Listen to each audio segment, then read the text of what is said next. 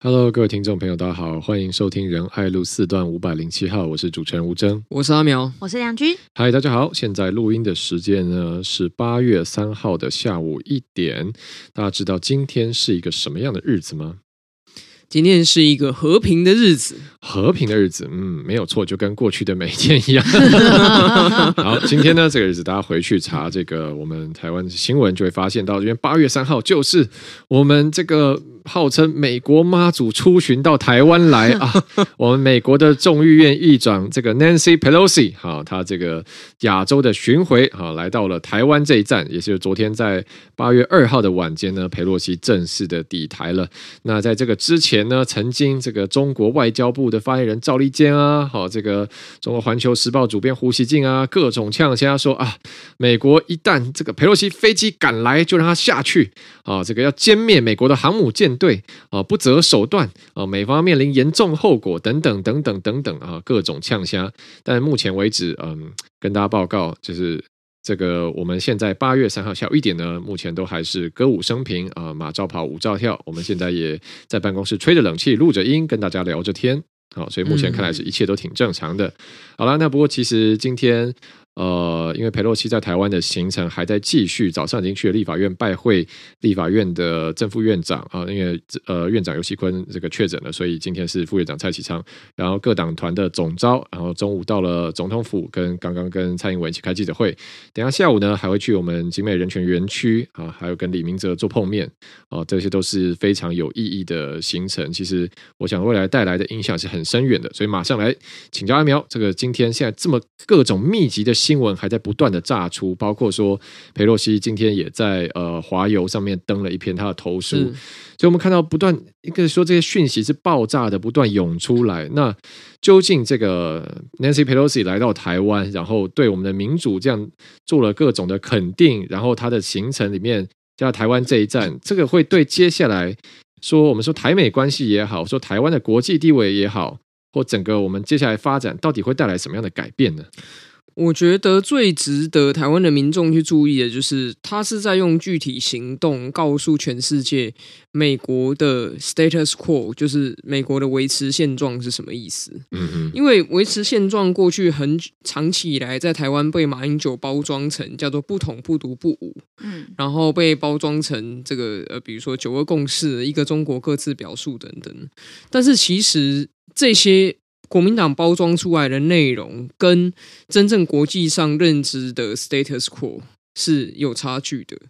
那就美国的角度而言，其实维持现状，我个人认为有三个意涵了哈。第一个意涵，当然，他维持他一中政策的现状，这是要讲给中国听，讲给中国高兴，讲给中国安心的。所以，不管是白宫也好，或是刚有讲到 Pelosi 在华邮的投书也好，他都说。他这次来台湾，完全符合美国的一中政策。嗯哼，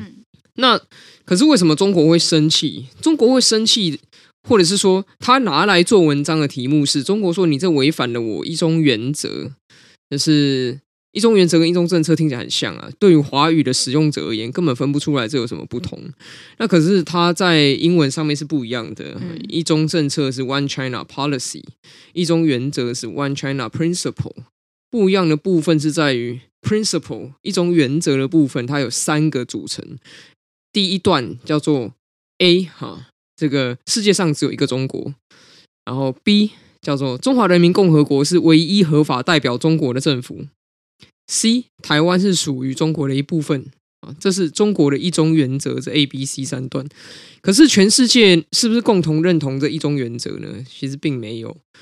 那就以美国跟欧盟来说好了，美国跟欧盟的官员这数十年来多次重申的是他们的 One China Policy，而在他们的一中政策里面，其实只有刚刚前述的 A 加 B，也就是中华人民共和国是唯一代表世界上唯一的中国的合法政府，但是完全没有 C 这个部分，就是美国跟欧盟对于中国主张台湾的主权属于中国是没有买单的。所以 Pelosi 来中国跳脚，但是白宫说他国会议长有权自行决定要去哪里访问。然后 Pelosi 说他来这边没有违反一中政策，其实就是在告诉中国，或者用行动确立一个事实是：我没有要买单。你说台湾的主权属于中国的这个这个 C 的部分哈。那第二个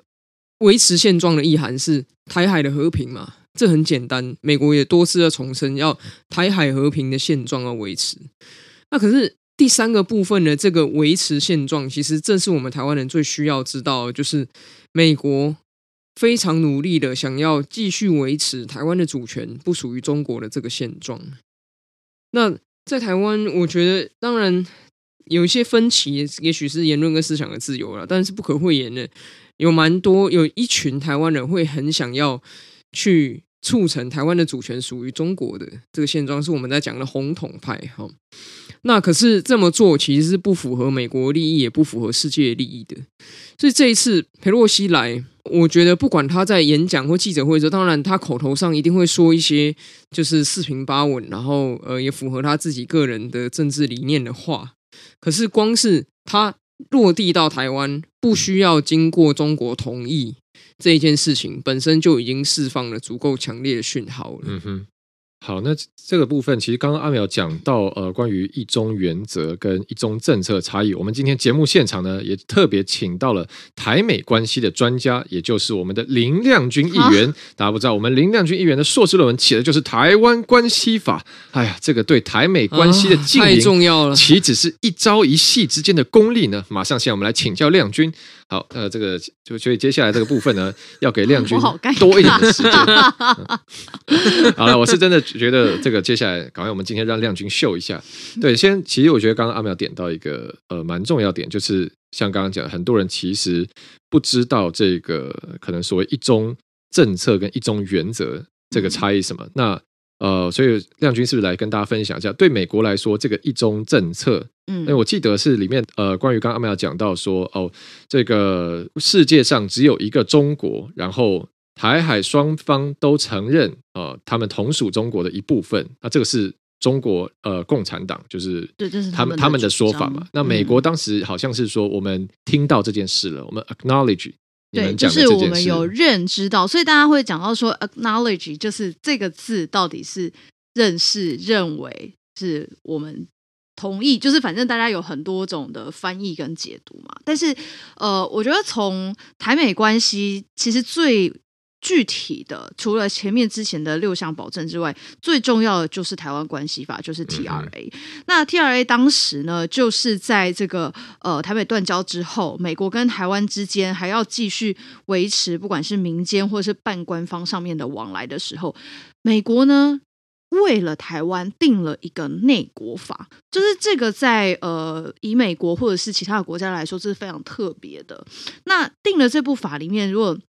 其实大家真的可以趁这一次佩洛西来到台湾的时候，可以去看一下这部法。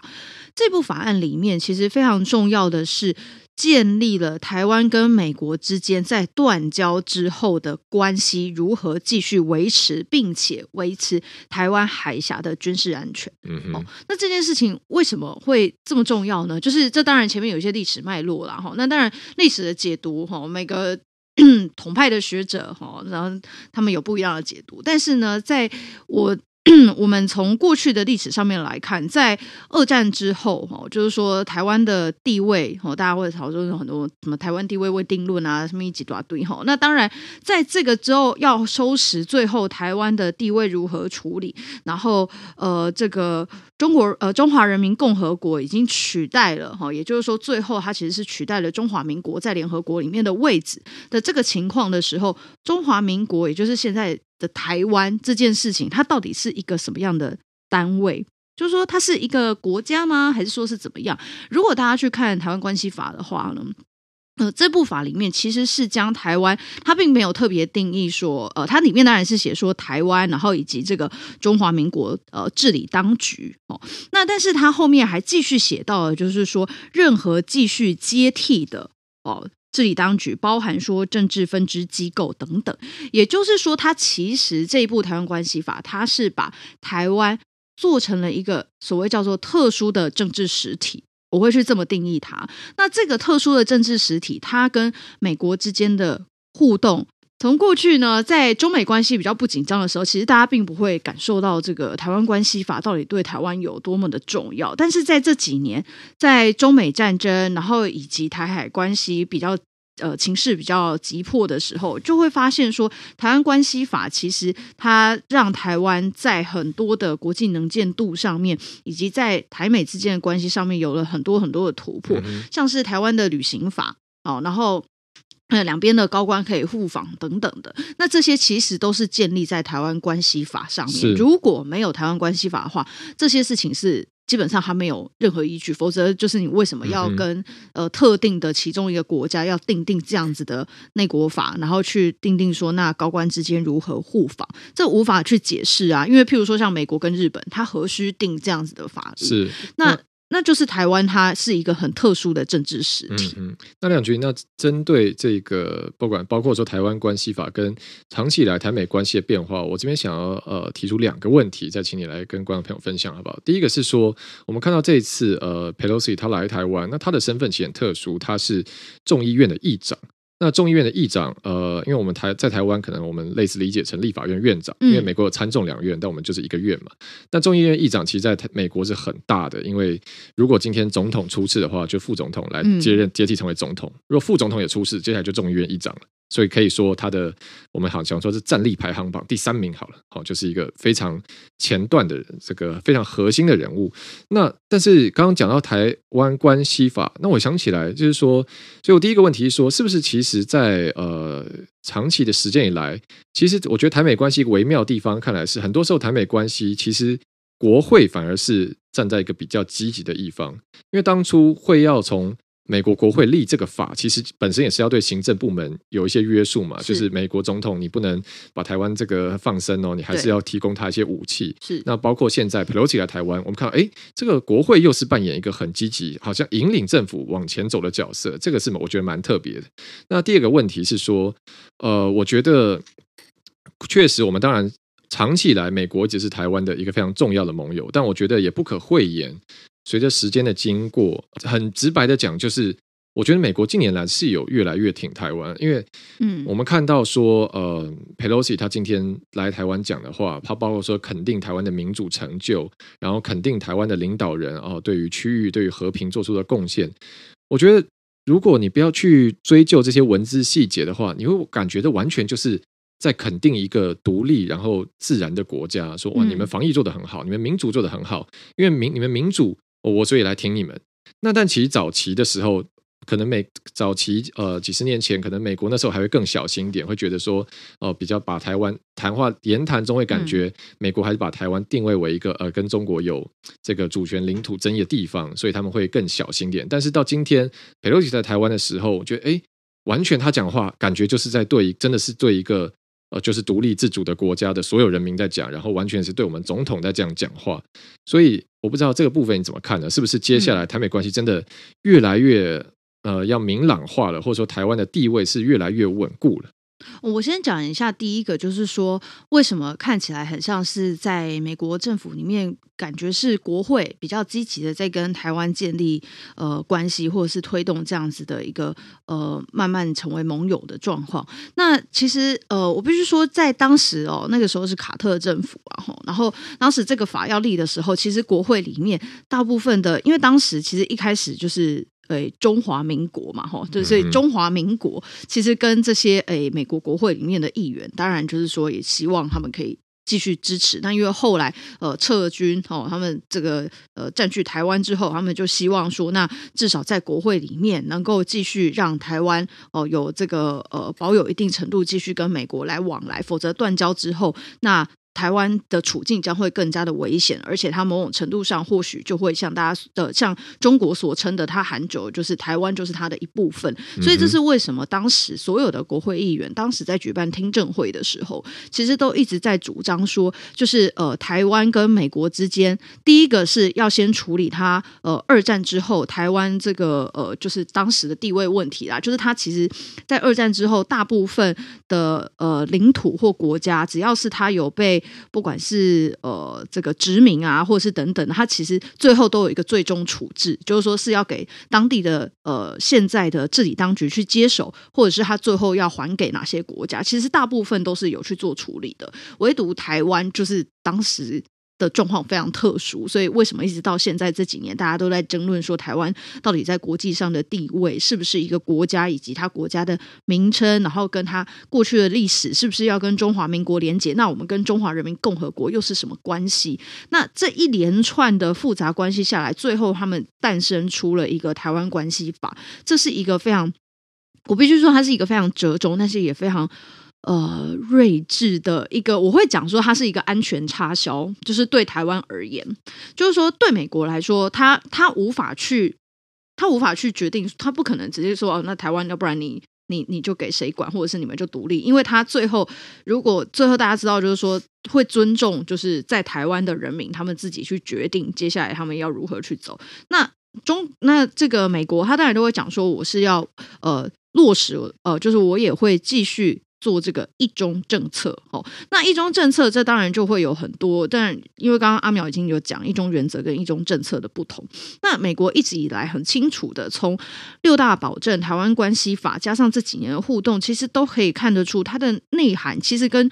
中国一点关系都没有，他就是很清楚的，我的一中政策就是对中国告诉你说，我只会承认这世界上只有一个中国。那对台湾的政策，我就是以台湾关系法跟六大保证为主，所以这两件事情是切开来的。那这样子其实大家听起来就很明白了嘛，就是说美国它对于台湾，它不是中国的一部分，然后台湾接下来它到底要如何走，其实就是台湾人民要自己去决定。嗯、那如果台海两边发生这个军事危机的话，美国会提供台湾军事上的协助，所以我认为这个在立场上面其实就已经非常的清楚了。所以变成说，在官方的立场上面，他当然是说他维持维持一中政策。那在国会的立场上面，他们透过立了这个台湾关系法之后，跟台湾的呃半官方能够有继续的互动，然后一直延续到我们近几年，为什么会有这样子的转变？好像这个呃，Pelosi 他们今天所讲的这些呃字词言语，看起来就是非常的肯定台湾，然后仿佛台湾就是一就是就是反正就是一个实体的国家，没错。对，那这样子的一个转变，我觉得很大的关键其实在于说，在过去。呃，中国对于其他国家的侵略，然后以及侵害，并没有这么的严峻。但是在近几年，不管是在人权或者是在呃网络资讯上面，非常多的状况，其实都让不管是欧盟也好，或者是澳洲，或者是美国，其实各个国家大家都是大家都非常的害怕了。哈，就是说，这其实已经涉及到国家安全的层级。也就是说，中国它。他过去大家可能会觉得说，反正我们就是商业贸易往来，然后真正有受到威胁的，或许是只有台湾，它会受到军事武力的威胁，然后不管是治安等等的，可能台湾会比较受影响。但是实际上，中国的野心不是只有要台湾，它是它的野心是更扩及到全球的。所以，呃，为什么每一个国家在呃这几年下来，对于中国政策或者是一些发言上面，包含说人权侵害，大家都会讲出非常重的话，吼然后去抨击中国政府，我觉得这是这几年的情势转变。那这几年的情势转变，当然台湾也借着这个呃情势的变化，跟美国之间哦，在过去维持以台湾关系法维持的这个呃半官方的关系，进而慢慢其实演变到了官方跟官方之间的互动了。其实今天以前啦哈，以前通常都会这种呃有点官方的角色来台湾的时候，他会说以他个人名义。哦，就是会以他个人名义来，但是他这一次来，包含说呃，Pelosi，然后里面呃，我记得也有那个呃，算那个国防外交的召集人，嗯、对，所以这些人他们来的时候，其实他们就是代表整个美国的国会，然后包含说国防的部分。嗯、那国防的部分，他大家会讲到说，对中国而言，他。觉得最难以忍受的就是，因为经济对他来说还好，但是如果国防对他而言，就是这已经涉及到主权问题，就是美国你就是要去挑战这个台湾跟中国之间的。内部关系对中国而言，好，那所以他当然就会觉得他受不了嘛。但是他跳脚又如何呢？就是像我们看到这几天下来，当然他他们会有讲一些呃很战狼式的发言啊。但是问题是这几天看下来，看似没有进一步的行动。那我觉得这样子的转变，其实是呃所有的台湾人都应该要继续去关注，然后以及说。我们在呃台美的关系互动之间，台湾的内部会有人开始呃，从上一次就有开始讲嘛，就是所谓的以美论这种不断的抛出来。那这种他当然他他不一定是呃受中国的挑拨，但是呢，这种以美论会让台湾的社会开始对自己。没有自信，然后也会开始对美国有更多的怀疑。那在这个时候，其实它就会造成内部社会的混乱，然后也会让呃现在的执政政府他们在外交政策上面也没办法呃比较清楚一致的对外宣示台湾现在的状态跟呃主权的立场。那所以这件事情，其实我们在呃观观察或者是我们在阅听这些有关台湾的外交资讯的时候，都还是要特别留意。是，所以讲到这个中国的施压跟威胁，当然，因为中国方面现在已经宣布，他们要在八月四号，也就是佩洛西离开台湾之后呢，在八月七号这三天，在台湾的四面的海域都要进行实弹的演习。那其实，呃，以军事上来讲，这是一个非常呃，等于说非常高压，然后也是我觉得非常直接的恫吓了，因为等于人家是传他宣称他要。船舰，然后实弹的开到你门口，那其实基本上这已经将近要执行一个封锁行动，那离战争其实也是可以说几步之遥了。因为当初的古巴危机，也就是美国对古巴执行封锁，然后苏联的船团想要去突破封锁嘛。所以，如果中国真的在台湾的四周，等于说我们嘉门海域去这样做这样的实弹军演，那未来区域的关系是不是？会更紧张，我觉得也是接下来我们要很密切注意的。那这边要问阿苗，因为刚刚亮君讲到最后说，台湾内部一直有一些这样对，不管说我们说以美论也好了，或者后来讲的说哦，台湾不要当大国之间的棋子，因为我们看到其实这已经变成一个常态嘛，就是这次呃佩洛西要来，中国就呛下说，如果来的话，我们就要我们就要怎样怎样怎样，然后台湾内部就会很多人马上跳出来说，哦，这个我们。哦，包括我们看到昨天新党啊、统促党这些人也去这个君悦饭店外面抗议，说我们不要战争，哦，这个佩洛西这个战争贩子不要过来，哦，你为什么要把战争带给我们？那我觉得这种这种讲法都很奇怪啊，因为今天。佩洛西他来也没有呛中国，然后他走的更不要说他走的飞机路径还特别绕过南海哦，中国宣称有主权地方，他完全是一个在国际航线上来到了台湾这个地方下来交交朋友，肯定我们的民主，肯定我们的防疫，然后他要之后会离开，那这种东西到底有他有哪里有不和平的状况呢？那是中国自己跳出来要威胁我们。那为什么会有台湾很多人却这时候会把说哦，如果中国威胁要打我们，我们那就是台湾的错，又是美国的错？对于这样的声音，我不知道在台湾一直有人去想这样带这样的风向，你怎么看呢？这就是认知作战的一环了、啊。嗯嗯，所谓的认知作战的精髓，就是把黑的说成白的，白的讲成黑的嘛。嗯嗯。那比如说有认知作战这件事情，哈，那。所谓的对认知作战，认知作战就是把有的事情讲成没有，就是反过来把认知作战变成一种笑话。啊那同样的，对于这个台海之间的冲突升温的认知作战呢，最显著的策略就是把主动的讲成被动的。嗯哼，啊比如说这件事情，其实从头到尾都是中国主动在出怪声。没错啊，因为美国的众议院议长来到台湾，这在。这个呃，中美建交之后，其实也是有曾经发生过的。对哦，所以白宫一直都讲说，这个有潜力啊。在一九九七年的时候，当时的众议院院长是共和党的金瑞气，他也来台湾访问，也见了总统、副总统。哦，那所以这不是一件出格的事情，坦白讲，那。中国针对这一件不是出格的、有潜力，而且不违反美国对中国的三公报承诺的行动，现在突然大发脾气啊，其实就是中国在挑衅滋事嘛，在寻衅滋事啊。那所以在这样的情况下，中国根本就是主动在闹事的一方。嗯哼，可是他在所有的宣传上面都会讲成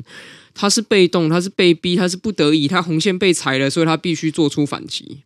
哦，所以这就是一个这个打人的喊救人啊！老实说就是这样啊，认知作战。那台湾当然有没有人在配合？太多人在配合了啊！比如说这个昨天啊，我们这个伟大的柯文哲市长还有讲说，欢迎裴洛西来啊！哎，可是台湾不需要跟中国交恶啊，台湾要左右逢源，台湾也要跟中国跟美国同时当好朋友啊。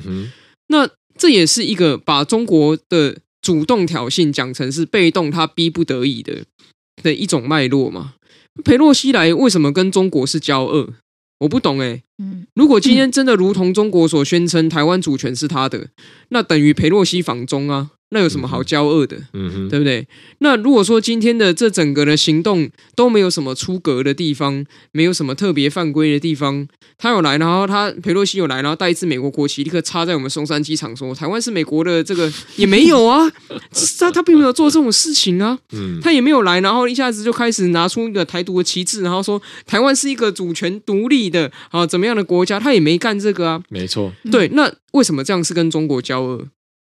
明明是中国主动要对台湾来交恶嘛，对不对？他说啊，立刻你有朋友到家里没问题，我就派了几个小弟啊，拿着西瓜刀到你家门口外面晃来晃去啊。那这个这个时候你去跳出来说啊，大家不要跟中国吵架是什么意思？嗯，你明明是人家来挑衅，你却在这各打五十大板。然后打我们自己的这个执政党，好像我们自己的执政党有责任去跟中国好好的谈谈，说啊，你我们是不是要变成好朋友？那我我觉得像这样的发言其实就是不恰当了，甚至连这个我最近看了一些国民党主要人物，比如说朱立伦啊，或者蒋万安，他们都没有讲到这个份上，嗯，所以我觉得这个某种程度上，当然。我不知道是认知作战，还是其实认知已经被作战了，所以这已经内化成他的想法。嗯哼，啊，毕竟这个柯文哲讲过嘛，他《孙子兵法》哈，上兵发谋哈，其次发交，最下攻城哈，有没有可能？其实呢，是因为想法已经接受了这一套，那是中国所宣称的，他是被逼的，他是中国是被挑衅，中国是被踩红线，所以他不得不。啊，这样子的一个说法已经内化成他的认知了，所以才会推导出这样的结论。那其实我觉得某种程度上，美国近几年来挺台力道越来越大，是一个必然发生的事情。是因为作用力等于反作用力，中国意图改变现状的作用力已经越来越大，所以维持现状的作用力必定会越来越大。对于美国而言，维持台湾不被中国统治，就是最重要的核心利益，就是最重要的维持现状。因为台湾一旦被中国拿去，那不是所谓的乌克兰被俄罗斯攻打这么这样的等级的问题而已。嗯、对美国而言，那是它的整个太平洋的海权受到严重的威胁的一个很有可能会动摇整个美国在世界地位的事情。所以，包括裴洛西来，包括先前的很多美国友台的作为，他只是再一次的确认。台湾维持事实上独立，台湾维持不被中国统治的这个现状得以继续长久维持，这就是维持现状的真正的意涵。这也是为什么美国的挺台力道越来越大的原因，因为中国要破坏现状的力道越来越大。没错，所以我也相信之后的包括实弹演习等等的，它不会是只有中国单方，就是自己在那派的小弟拿西瓜刀在台湾门口绕来绕去而已，因为。就像一九九六台海飞弹危机一样，十八套剧本，那台湾政府当然也有责任，要有不管几套，就是要有剧本。没错。那我相信美国跟日本一定也会有剧本，后来因应这件事情。所以我觉得，嗯，我们是生在大时代的人，真的可能 接下来要面临看到很多嗯历史时刻的发生。嗯，所以我想，呃，对于我们。怎么讲？所有台湾人来讲，在心理上要去呃，这有一些心理准备，或者说准呃，要去面对这些事情，我觉得也是一个必要的，嗯、怎么讲？必要的素质了。所以这边其实也想呃，再问两句，因为其实刚刚讲到阿苗讲到认知作战这个事情，认知作战是有一些人主动的去发动嘛，但我们确实也看到说，诶，一部分台湾人会觉得，呃，他虽然可能接收到了这样的讯息，但可能。默默的，他也不觉得什么奇怪，这变成一种他的认知。他觉得本来，哎，有些人会觉得本来我的日子过得好好的啊，那今天这个人来了，然后哎，好像这个台海就要不稳定了。那你为什么你要来呢？为什么你要造成我的麻烦？但我会觉得说，其实，其实怎么讲，美国从来不想要侵略或并吞台湾啊，是中国一直想。那今天有人要来。跟我们呃交朋友，然后这个想要打我们的人，现在说说，只要你去外面交朋友就要打你，然后你说哦，好好算了算了算了，那我那我那我那我不要出去交朋友，哎，这样真的有比较安全吗？我我觉得就是说，其实大部分的人啦，哈，真那是因为我们是政治工作者，要不然其实大部分的一般人民，其实真的对于国际局势啊，或者是什么，其实真的。不了解，对他而是而言，是他现在可能觉得说他的生意备受影响了。对，譬如说像呃，中国这两天就宣布说什么柑橘类的呃这个水果啊，哈，不能输输入到中国等等的，像这样子，那或许就有一些人觉得说啊，你看现在这个农渔民不知道又要损失多少，哈，就会有人有这样子的言论。可是问题是，这就会回到说，呃，大家对于。呃，台湾这个国家哦、到底应该要跟哪些人来做经贸往来？而这个经贸往来对彼此之间都是有正向利益的事情。嗯，就是说，大部分的人当然就会觉得说，哦，如果这个我们这样会被欺负的话，那我们就不要去好了。可是这个就会，我觉得这会就有点回到就是检讨受害者这件事情，就会觉得说，哎，明明我们就是被欺负的一方，然后结果呃，如果我们采取什么行动，对方就会欺负我们，所以我们就不要做。但是。我觉得这件事情其实就是不对，就是你是一个完整的人。我们如果以人的互动来说，你就是一个完整的人。台湾就是一个完整，我们有总统，然后行政院，我们的这个所有的国家体系都非常的完整。我们该做什么，在国家安全上面，在外交上面该做什么事就做什么事情。所以这个事情上面。他不应该退缩，然后也不应该因为任何的威胁而不去做。如果大家回到自己的人际关系去看的话，其实这是一样的意思。是这样讲，所以真的是我们都不要去检讨受害者了，因为最重要就是不要陷入这种认知作战啊，化白为黑、化黑为白的这种颠倒的逻辑里面。但我们不得不，这个真的是说，讲到这个检讨受害者呢，我们确实台北市有位佼佼者，就是刚刚啊。我们阿苗议员提到的柯文哲市长，因为柯文哲市长呢又出包了，在这个日前七月三十号，啊，台北市自己原民会举办的原住民族青年经济论坛里面呢，啊，这个有一个环节是市长跟原青的代表来做对谈。那这个我们青原青代表就有谈到一些他们觉得原住民在社会上面对到问题嘛。那我们柯文哲市长就说啊，其实这些问题在我来看都不是问题了啊，你们我跟一个评语叫无病呻吟，不好意思，我讲话比较实在，因为我后来有去看。这个逐字稿，那其实这个呃青年代表他提到的是说，包括虽然说我们现在对原住民有加分的制度，好，他可以进到大学，但是可能他本来本身他觉得自己程度，他觉得不是那么有自信，他也跟得很辛苦，或者说经济状况真的比较不好，所以大家出去聚餐的时候，他其实他他因为社交的需要，他也去，但一看菜单就是心里就在冒汗这样子，等等，他提出一些这些问题。那我觉得其实逐字稿里面有一段，我觉得其实。没有被扩出来，但也很夸张。就柯文哲说：“哦，这个是这样了，是满意度的问题。满意度等于实际值除以期望值。对自己有不切实际的期望，你期望太高，那就会怎么做都对自己不满意。”我想到说：“哎。”这好像这跟吴宗宪之前讲说啊，你们就是不知足才会得忧郁症，哎，其实差不多的意思嘛。你心态不正确啊，你不知足就会，那你就会失望，你就忧郁了嘛。你对自己期望太高，你看你原住民就有觉得自己有觉得有很多问题，哎，所以。为了这个事情呢，我们今天节目又请到一位原住民族专家，就是我们的林亮君译文。哎，大家不知道林亮君之前就是深入啊，那个是哎，对不起，是日月潭那边少族，对不对？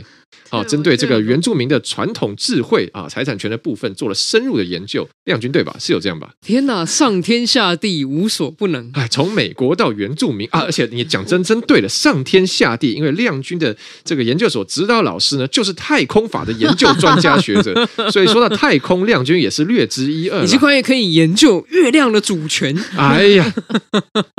亮君现在笑到说不出话来，这么奇怪的介绍。好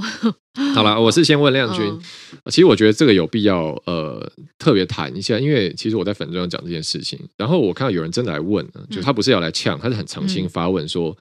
原住民到底哪里过不好？我我身边原住民很好啊，而且。我看他们有加分，嗯，但我觉得好像也没什么需要吧。就是嗯，真的有人，呃，就是他觉得他身边原住民都过得很好啊。到底原住民哪里弱势，哪里困境了？所以亮君是不是先来跟大家简介一下，或者以你看到的状况？嗯，就是我在研究所的时候，就是是做呃有做一个研究计划，就是有关原住民的智慧财产权，就是每一个族他们自己的呃文化，然后要具象化，然后可以变成一个专用权。这样子。然后呃，拥有这个专用权，譬如说，我现在先先先那个导言一下，就譬如说，譬如说，发表第二本论文，不是，呃，就譬如说周族的服饰好了哈，就是说它有固定要怎么穿，然后颜色怎么配，然后头饰上面的这个羽毛一定要是什么鸟的羽毛，然后要几根，哈，然后这些都是有制式的规定的。那呃，在过去其实都很多包含说表演啊，啊或者是一些艺术创作都会使用这些原住民服饰的内容。但是问题是，原住民的服饰它并不是一个公共财，那所以呃，当时呃，这个就有一部法哦，然后去希望说让这样子的呃文化内容可以具体的变成一个权利，然后让原住民可以透过这个权利，譬如说他把他的族服拿去申请专用权，就有点像专利啦，只是这个是专门 for 原住民的。那他这个衣服呃有专用权之后，如果其他的表演团体哦、或者是呃，创作人他想要用这个服饰来去做创作的话，他要付一定的这个呃费用哦，就是说，其实你就是要支付那个权利金啦。吼，那这某种程度上也可以让这个部落他因为他自身的文化，然后而有进一步的财源，然后让他们的部落可以继续的活络下去。这样，那当时为什么会有这部法？其实它背后最重要的原因就是刚刚一直提到的，为什么原住民看起来大家过得很好，但其实过得非常辛苦，就是我。跑了这么多的部落，就是阿里山啊，然后台东花莲、日月潭，然后屏东，那这些部落其实原住民，我必须说原住民族真的是很乐天啦，吼，就是跟他们相处都会很开心、很快乐。但是其实他们的家庭生活都会有很多各种各样你意想不到的困境，有的可能因为。就我必须说，这当然大家听起来会觉得很荒谬。就有的可能是呃，就是原住民他们就变成说，他们可能都是做苦力呀、然后然后做工作，所以很多时候如果他们去工地，然后就很容易受伤。然后受伤之后，譬如说他就残废，或者是他变成植物人。然后有些就是年轻的呃，这个。就是年轻人，他就要照顾爸妈，或者是爸妈要照顾儿子，像这种状况很常在原住民族里面发生，或者是说，呃，因为原住民族的这个部落都是在山里面，然后他们有时候运送东西，然后那个山路又会有很多状况，所以也很多人是因为车祸过世，或者是而造成他家庭的破裂，所以像这种状况其实真的超多的。那对他们而言，他们其实没有，他们其实不需要太多的财富，但是问题是，这些经济压力对他们来说都是生活上的负担。嗯哼。那所以为什么说我们讲说，呃，原住民族啊，呃，又可以加分，又可以干嘛，有很多很多的福利，但是这其实就是。大家在讲说平等，到底什么叫做平等？是齐头式的平等，还是怎么样的平等才是真平等？嗯嗯，就是说，我们对弱势族群来说，那我们应该要给他更好的呃照顾，或者是提供他们必要的协助。所以，我觉得像柯文哲讲出这种话，我就觉得说他。基本上就没有这个概念了。第一个，他不了解原住民，也没有要去认识。而且台北明明就有原民会，然后他自己的发言人哦，也是这个原民会的机要，现在也正在选举哦。那。那这些事情，柯文哲一概不知，那还想要谈论说什么原住民政策，然后怎么样帮到青年原住民？而且这些青年朋友好不容易来到这个论坛，要来希望市长给他一些建议，或者是市长他可以在原住民的政策上面，假设他当了总统，他可以怎么样来协助？结果得到的回应居然是说。哦，就是这个，你对自己的期待太高了哈，你不要去嗯幻想那些做不到的事情。我觉得这完全是错误的，就是而且就是会有一种让人家觉得哇，那有一种身份无法翻转的感觉。就是我觉得原我不知道那一位年轻朋友后来的感受是什么。我在设想啊，我觉得我听到的感觉是一种绝望。嗯哼，对，我这边提供大家几个。大概大项的统计数据了，大家可以感受一下。呃，原住民族面临的结构性问题，原住民族的男性，呃，跟全国男性平均年龄比起来少了将近十岁，就是他短命快十年。女性的话大概是七年，就是原住民整体他们的平均寿命都比全国平均来的短。哦，那这当然这跟健康状况、医疗资源都有关系。那原住民族的家庭可支配所得跟全国的。一般家庭平均比起来，大概只有七成。就一个家庭如果一个月可以花一百块的话，原住民家庭大概平均只能花到七十块。那原住民家庭的里面占的低收入户的比例啊，比全国一般平均高了将近五倍。这大概是一些大项的数字啊。然后在高等教育部分，大专院校呃一般一般生的大专院校入学率、就学率大概是在八十六趴，很高，就是将近九成大家都有念大学。但是在原住民的部分，大概只有五十几趴，所以是有一个非常巨大的落差。哦，种种，那这些数字大家有兴趣的话，可以再上网查查看。但我这边想问阿苗是说，我发现，呃，虽然柯文哲这样讲很过分，但是其实好像社会上现在真的不少人是这样看待原住民问题的。因为我前我印象蛮深的是，我前阵看到乔瑟夫出来讲这件事情。因为大家知道，呃，萨泰尔的乔瑟夫他本身也是原住民嘛，那他以前呃讲脱口秀的时候有用过原住民梗当梗开一些玩笑，可能例如说，呃，这个例如说投球投进一般人投进一球算一分哈，原住民投进是算一点三五分啊，这种就当成一个玩笑。他前阵有出来说，他有时候会检讨他自己是不是错了，你知道吧？就是这很常见嘛，在这个喜剧里面，把自己的困境、把自己的弱势当成一个梗哦，反过来把它变成一个笑话。那一个是。突破这样的困境，一个是也让大家注意到这样的状况。大家说他发现好像很多人就真的只有觉得好笑，就是哈哈哈哈，对啊，为什么会这样？反而大家是直接忽略了那个背后的困境。所以我觉得这里面真的很多，当然复杂的成因了。但是柯市长这样讲，我觉得是会对这样的状况起到恶化的效果。可能更多人觉得，对啊，你们到底是在吵什么啊？这是你自己的问题吧？你自己不满足吧？他们要怎么看？是这样的哦，我觉得说。这个讲话太实在，不是一件坏事啊。可是怎么有选择性实在的问题？刚前面讲那种中国无理取闹一大堆的时候，应该就说讲话太实在，应该要你要对中国共产党说，你讲这些佩洛西，你的问题在我看来都不是问题呀。啊，我说你中国共产党这叫无病呻吟，这样才叫讲话实在嘛。那不然你说。你原住民族，你开个会找他们来排排坐。啊？你到底是要来吵架，还是要来要来这个交流的，对不对？啊，你一下子说啊，你的问题都不是问题啊，因为这问题你没办法解决嘛。你的脑子想不到办法的时候，你就说，那你干脆就说，那你这问题不值得问嘛。哦，那你这种选择性讲话太实在，对不对？之后还沾沾自喜说没办法，我讲话太实在。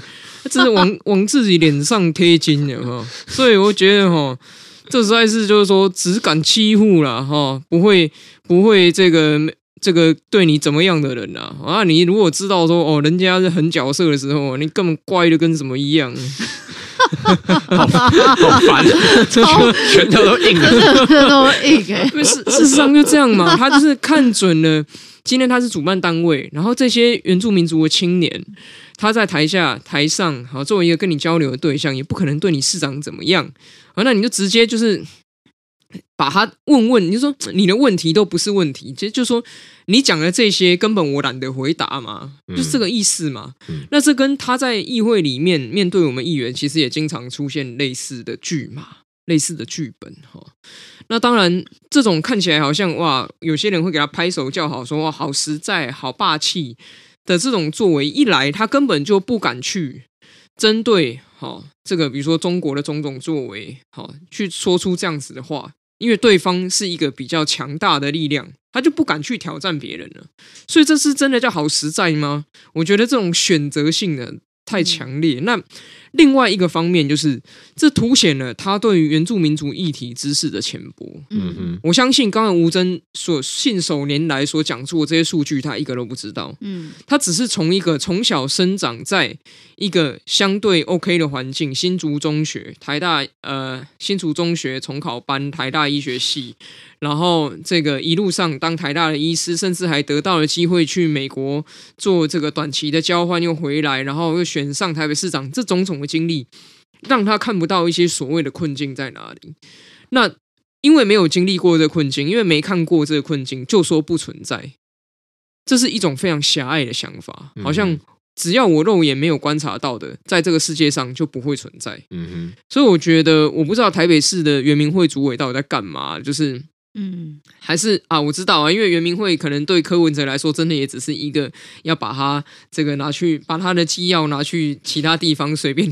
当他的这个小秘书的这样子的一个 一个单位嘛，哈，所以我觉得。这就是完全暴露他对这问题根本就不重视，根本就不在意，然后他也没有诚意要跟在场的人做对话。嗯，不然为什么他双城论坛的时候不跟上海市长龚正讲说，你的问题在我看来都不是问题？我 绝对不会这样讲。你说实在的，你就不要去进我们的这些就好了。你搞那五四三那么多干什么？他为什么不这样讲？他为什么不这样讲？对不对？你他就是知道哦，这样讲会出歹气。好，OK。那你对原住民族朋友这样讲，你觉得 OK？不会出歹气，因为他们不会就是抱着恶意，或者是像老公一样来压迫你。那你这不是简单讲四个字啊，欺善怕恶吗？好的。好的，我觉得我们的节目真的越来越优质了。今天是这个上知天文，下知地理啊，从这个台美关系法的小教室哦，到这个原住民族亮君的这个第一手田野调查报告，再来还有这么精彩的模仿秀啊，这么优质的节目，所以大家请大家一定要继续支持跟锁定我们仁爱路四段五百零七号。好了，我们今天节目也到了尾声了，谢谢大家今天的收听。那老样子啦，如果大家有任何想听的问题，想跟我们说的话，都欢迎来呃发讯息给我们啊。那期待在未来节目跟大家有更多互动，也请大家如果觉得我们节目不错的话呢，可以分享给你身边朋友，请他们一起来给我们支持。耶、yeah！好了，那今今天节目就到这里喽。我是主持人吴峥，我是阿苗，我是梁君，我们下期再见，拜拜，拜拜。拜拜。